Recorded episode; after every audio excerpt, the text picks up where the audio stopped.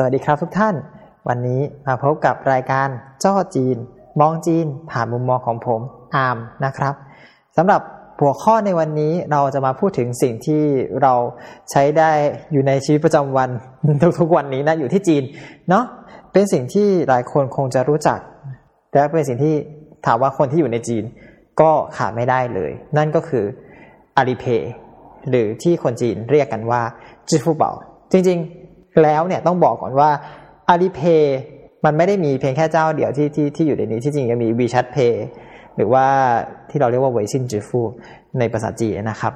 ก็เป็นสองเจ้าใหญ่ ๆ ต้องเรียกว่าเป็นสองเจ้าใหญ่ ๆ เพราะจริง ๆ แล้วยังมีรายย่อยอีกเยอะมากที่ที่อยู่ในนี้ก็รวมประมาณ 20 20 30 เจ้าที่พยายามทำแล้วก็ออกมาแต่ว่า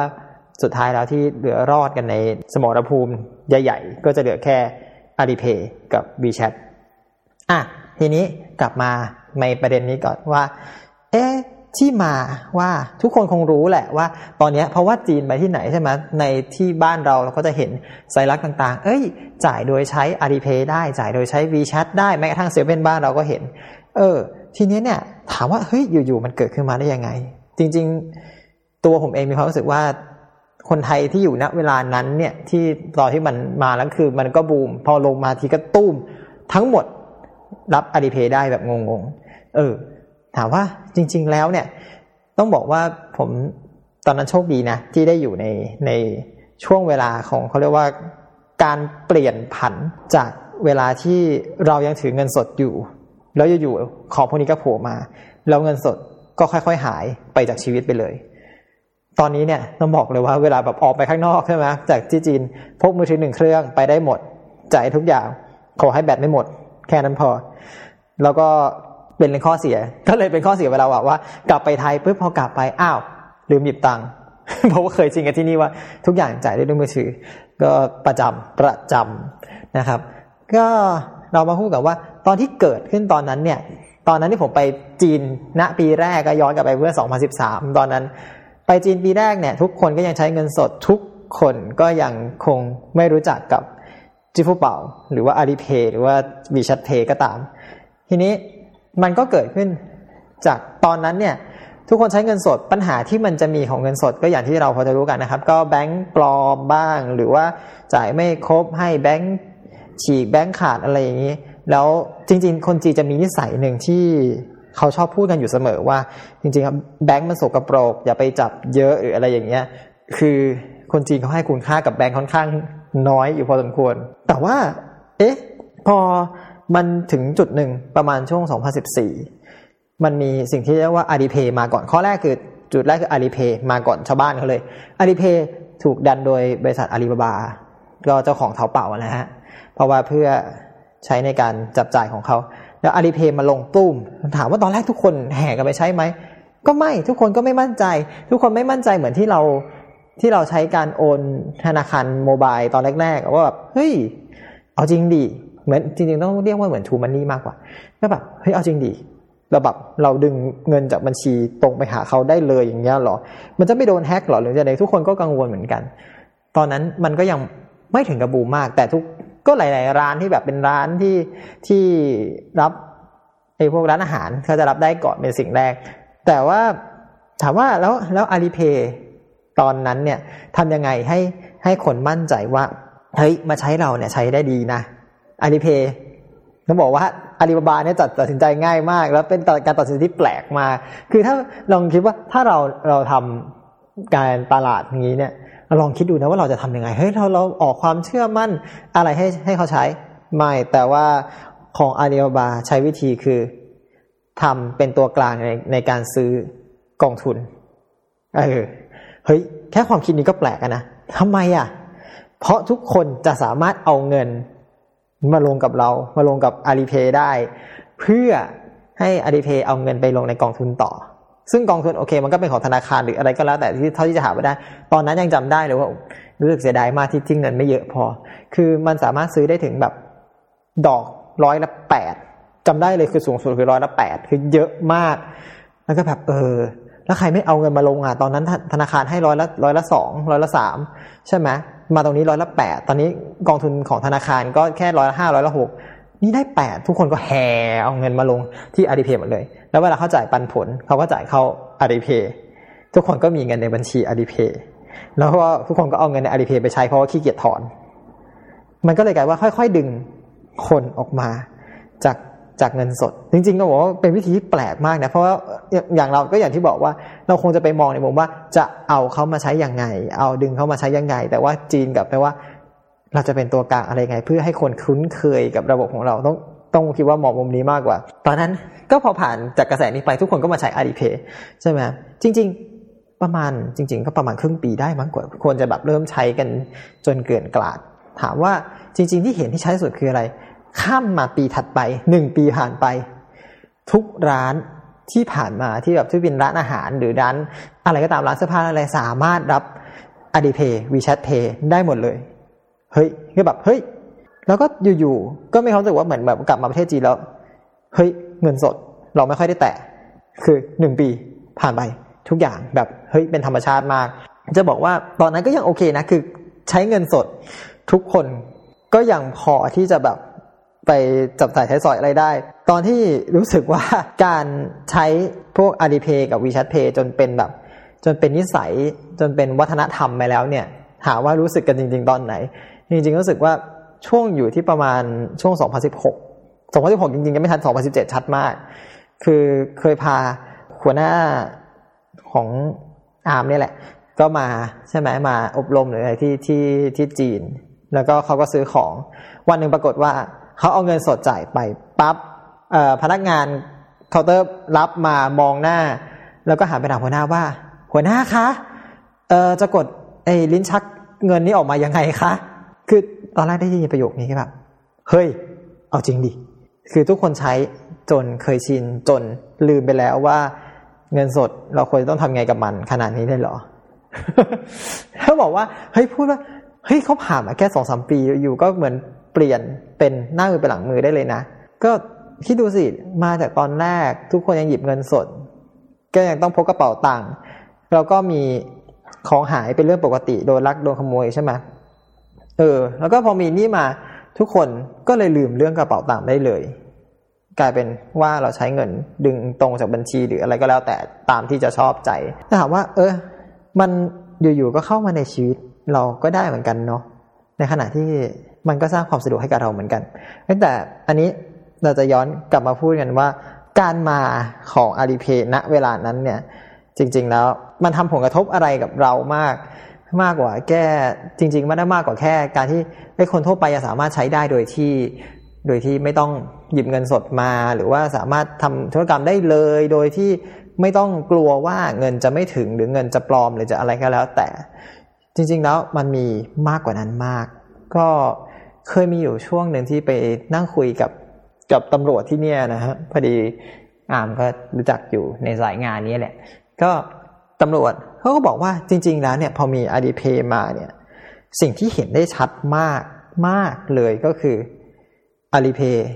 ทำให้มีการลักขโมยน้อยลงงั้นถามว่า เฮ้ยอ้าวแล้วมันทำให้การลักขโมยมันน้อยลงได้ยังไงเพราะว่า จริงๆก็ทุกคนบอกเพราะว่า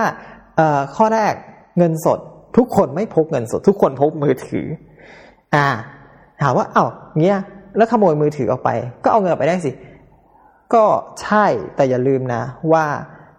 จีนพัฒนาเทคโนโลยีเร็วมาก และตอนนั้นเทคโนโลยี ก็สามารถที่จะทำให้ทุกคนต้องสแกนนิ้วก่อนจ่าย โดยที่ไม่ต้องแตะรหัส เพราะฉะนั้นเนี่ย คุณเอามือถือไป คุณก็เอาเงินเข้าไปไม่ได้ ต่อให้ได้มือถือก็ตาม เออไม่มาดูจริง เฮ้ย เออว่ะปลอดภัยมาก คือตอนนั้นก็มานั่งคิดเองคิดเองต่อว่าแบบ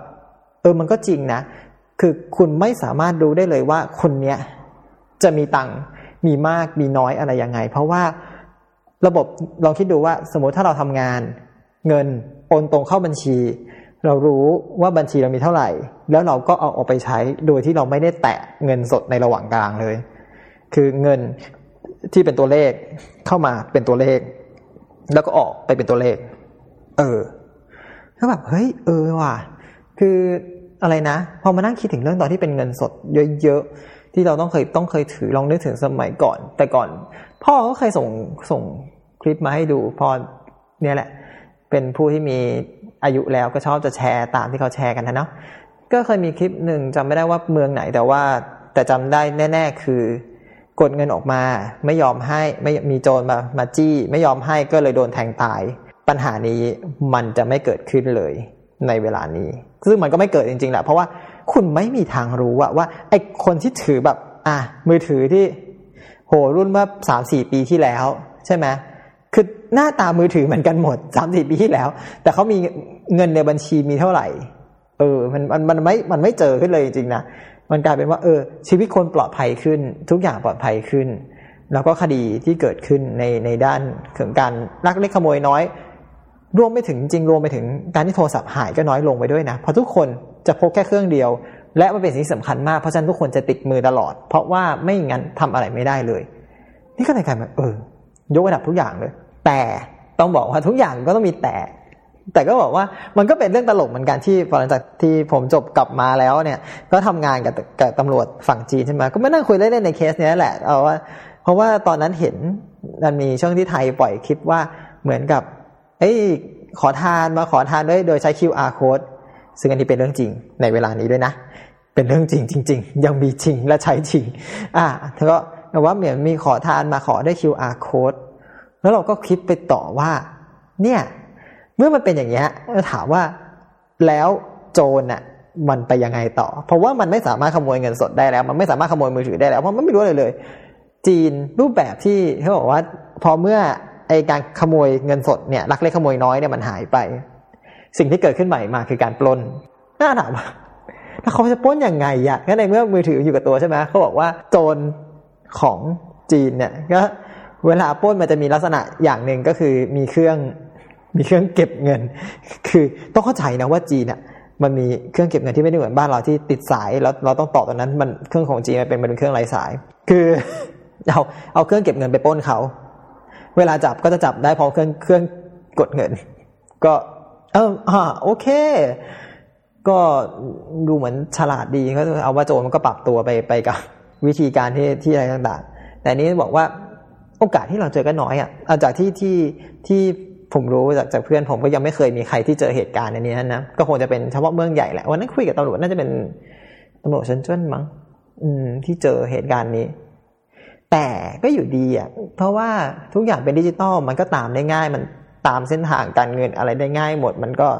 จบมันก็โดนจับกันทางแก๊งอยู่ดี จบง่ายๆแล้วถามว่า เนี่ย ดูซิเอามาพูดกันสั้นๆเขาบอกเหตุการณ์ง่าย ๆ การเกิดขึ้นของอาลีเพย์ มีทั้งข้อดีมีทั้งข้อเสียนนต้องอันนี้ก็ต้องยอมรับว่าทุกอย่างมีทั้งข้อดีข้อเสียใช่ไหมข้อดีของการคือการความสะดวกข้อเสียของมันคือไอการ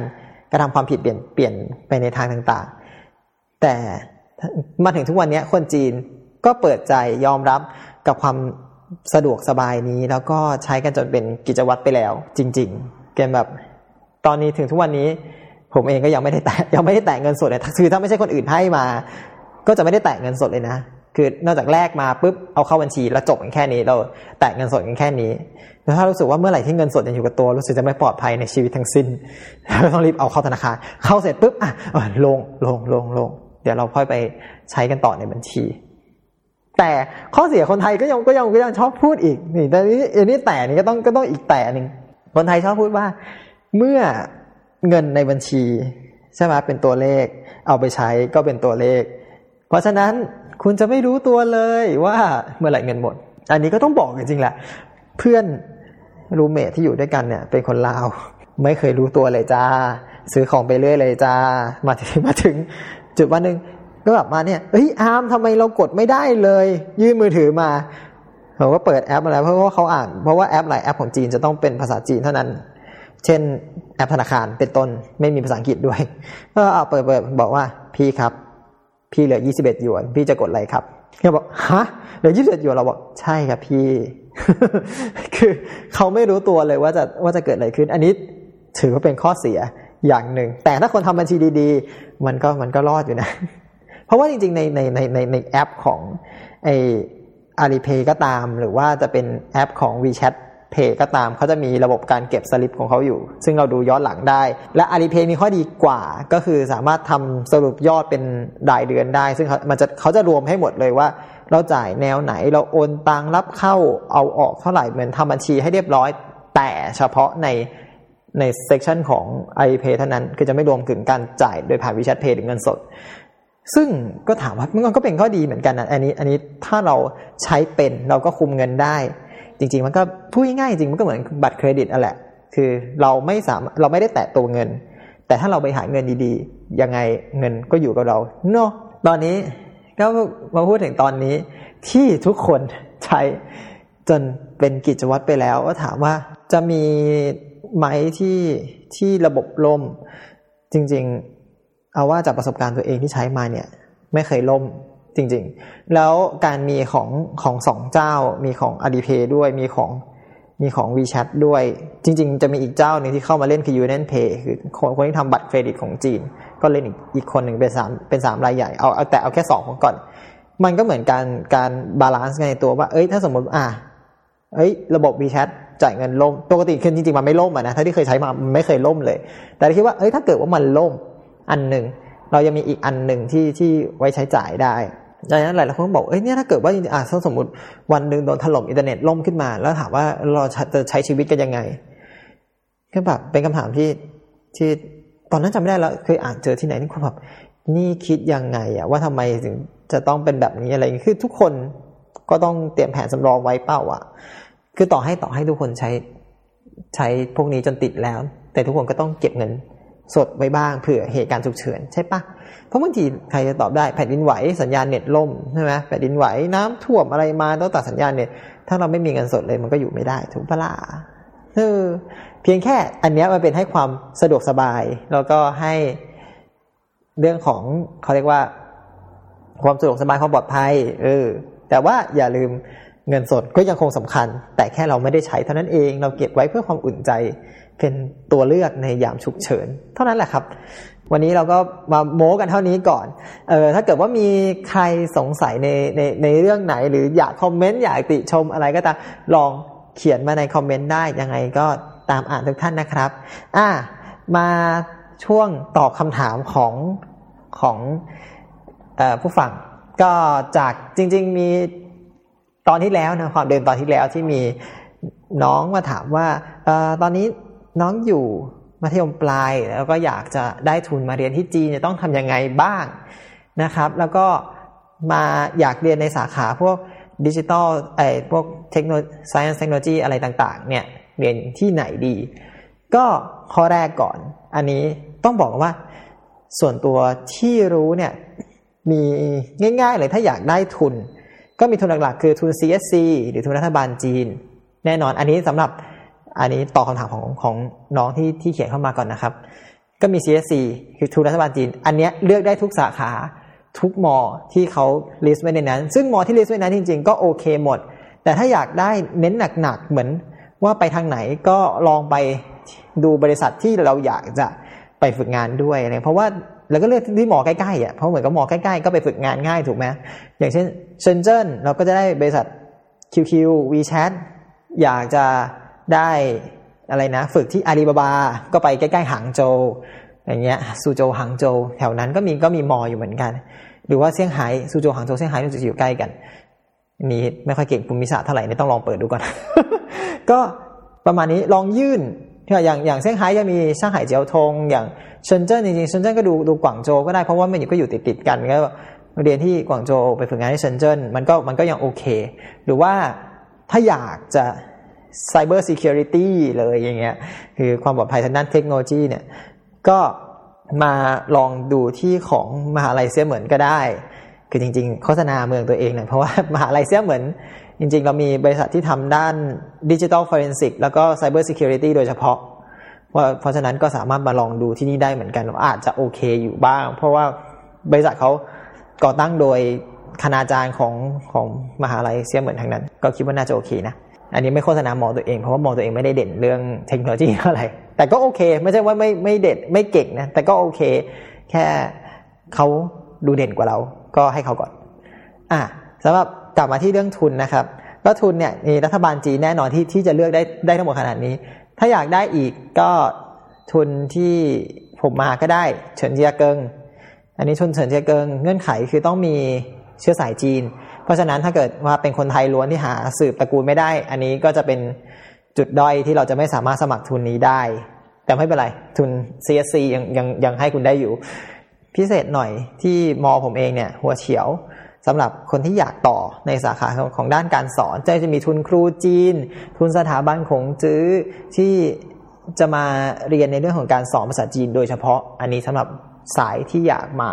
ศึกษาภาษาจีน แล้วก็เอาไปสอนต่อที่ที่ไทยหรือที่ไหนก็ได้ ก็จะเป็นทุนนี้เป็นพิเศษ อะสิ่งที่ต้องเน้นหนักในเรื่องของการสอบทุน อันนี้ต้องบอกเลยว่า เอ้สิ่งที่เน้นมากคือภาษา เพราะว่าภาษาจีนเป็นเรื่องหลัก ถ้าเราไม่เอาทุนเรียนภาษานะ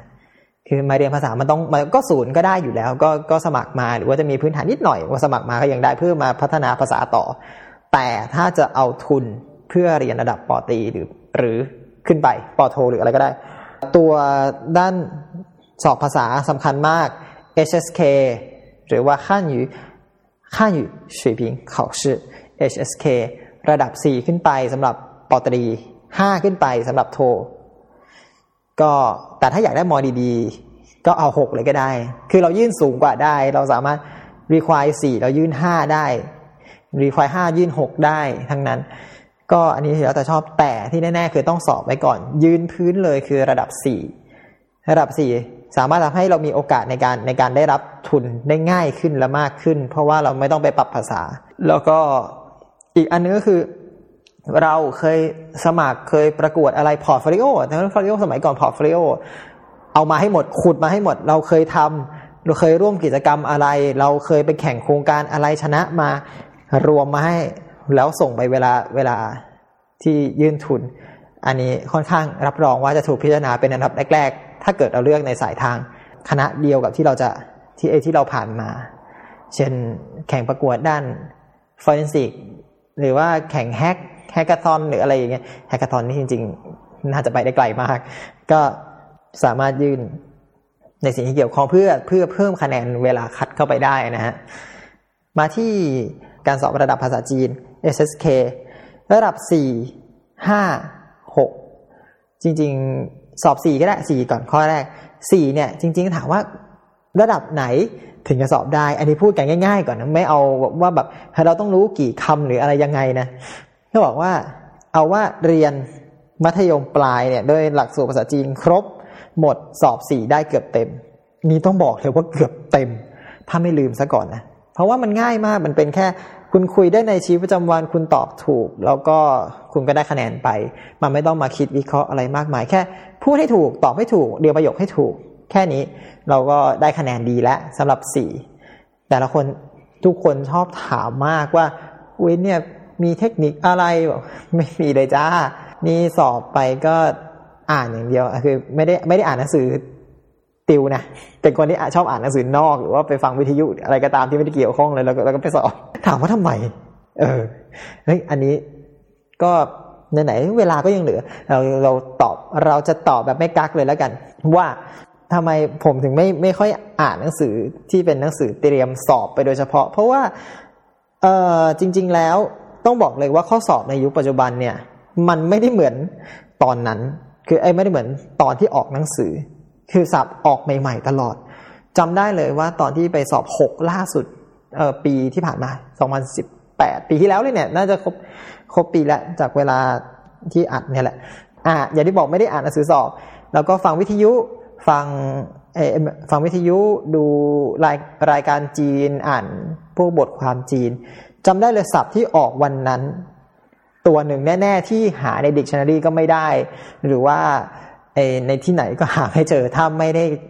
ไม่ได้ใช้ชีวิตในจีน คือคำว่าก้งเสียงตานเชอก้งเสียงตานเชอคืออะไรเอ่อก้งเสียงคือแชร์ตานเชอคือจักรยาน เพราะฉะนั้นอันนี้ก้งเสียงตานเชอคือ sharing bike ที่ในดิกก็ไม่มี ในนั้นก็ไม่มีเพราะว่ามันเป็นศัพท์ที่เกิดใหม่ในช่วงช่วงปีสองปีที่ผ่านมาต้องบอกว่าอ่านหนังสือช่วยได้ช่วยได้ บางคนที่ชอบอ่านหนังสืออันนี้อันนี้ก็ไม่เราก็ไม่ห้ามใครศรัทธาแบบไหนก็ทำเพราะว่าจริง ๆ แต่ว่าอย่าลืมสิ่งที่สำคัญเหมือนกันก็คือ ควรจะหาความรู้ข้างนอกด้วย เพื่อที่จะทำให้เราตอบได้ได้ครอบคลุมมากยิ่งขึ้นที่เราเข้าใจของได้มากยิ่งขึ้น ในการสอบ อันนี้พูดถึงระดับสูงนั่นแหละ คือสี่จริงก็คงไม่ได้ใช้อะไรมากมาย เพราะว่าสี่เขาเน้นย้ำว่าเน้นในเรื่องของการที่สื่อสารในชีวิตประจำวันได้โดยที่ไม่มีปัญหาสี่ไม่ต้องกังวลน้องน้องที่จะน้องๆที่จะสอบห้ากับหกโปรด อ่านหนังสือนอกข้างนอกไว้บทความข้างนอกหรือว่า หรือว่าอะไรนะ ฟังวิทยุจีนอะไรอย่างเงี้ยเอ่อวิทยุจีน คิดว่าต้องมีคนถามแหละว่าฟังอะไรจริงๆก็ตอบไม่ได้เหมือนกันนะ เพราะว่าตัวเองอะฟัง ผมเองฟังแต่ไอเขาเรียกนะ วิทยุของเซียเหมินเรดิโอเซียเหมิน music radioตลอดก็แบบเพราะฉะนั้นก็จะเป็นเก้าช่องคลื่นเก้าสิบจุดเก้าที่ไม่ใช่ที่ไทยนะ ที่นี่เก้าสิบจุดเก้าเซียเหมิน music radio ก็อันนี้แล้วแต่ชอบจริง ๆ ถ้าเกิดมีคนถามเข้ามาเดี๋ยวเดี๋ยวเดี๋ยวจะลองแนะนำก็ได้เดี๋ยวเพราะเดี๋ยวพูดมากไปบางทีก็นั่น เพราะว่าสื่อตอนภาษาจีนตอนนี้เราก็มีเยอะ คือเอาที่ชอบ ชอบแบบไหนทำแบบนั้นชอบดูซีรีส์ไปซีรีส์ชอบอ่านนิยาย ไปนิยาย ชอบอ่านบทความไปบทความชอบแนวไหนไปแนวนั้น อันนี้เป็นเทคนิคเล็ก ๆ ในการเรียนภาษาจีนที่นี่ได้แหละ ก็ของผมที่ที่เรียนที่ผ่านมาได้ด้วยดี ก็เพราะเทคนิคนี้ล้วนๆเรียนได้เร็วแน่นอน confirm ด้วย ชอบอะไรไปทางนั้นสนับสนุนสำหรับคำถามที่มาน่าจะตอบได้ พอสมควรและ ก็ถ้าเกิดว่า ผู้ฟังคนไหนมีคำถามอะไรสนใจมีเรื่องไหนที่อยากจะให้เล่าเป็นพิเศษหรือว่า หรือว่ามีศัพท์ที่ไหนที่อยากจะให้ที่เราอยากจะมาสนทนาการมาคุยกันหรือว่าเอาจริงๆเรื่องการสอนภาษาจีนยังได้เลย เพราะว่านี้เรียนการสอนเราก็จะพยายามอธิบายสิ่งที่ไม่เข้าใจ ให้ทุกคนให้เข้าใจไปพร้อมกัน ก็วันนี้ก็ประมาณนี้แหละครับ มาถึงจุดนี้ ก็ขอสรุป เนาะคุยกันเรื่อง Alipay WeChat Pay ไปแล้วศัพท์วันนี้ยังไงไงก็ในระหว่างที่คุยไปแล้วก็สอนเรื่อง共享单车 ที่แปลว่าจักรยานเป็น sharing bike 共享单车 แล้วก็เรื่องเกี่ยวกับตอบคำถามในเรื่องของการสอบเพื่อชิงทุน ก็อย่าลืมเรื่องของการสอบวัดระดับ แล้วก็มารวมโปรเจกต์ตัวเองทำพอร์ตตัวเองไว้เพื่อยื่นเพื่อได้คะแนนเพิ่ม อันนี้พอสมควรแล้วก็ขอลาทุกท่านไปก่อนนะครับ แล้วก็มาพบกันใหม่ในตอนหน้านะครับผม สวัสดีครับ ใจเจียนรอ ใจเจียนรอ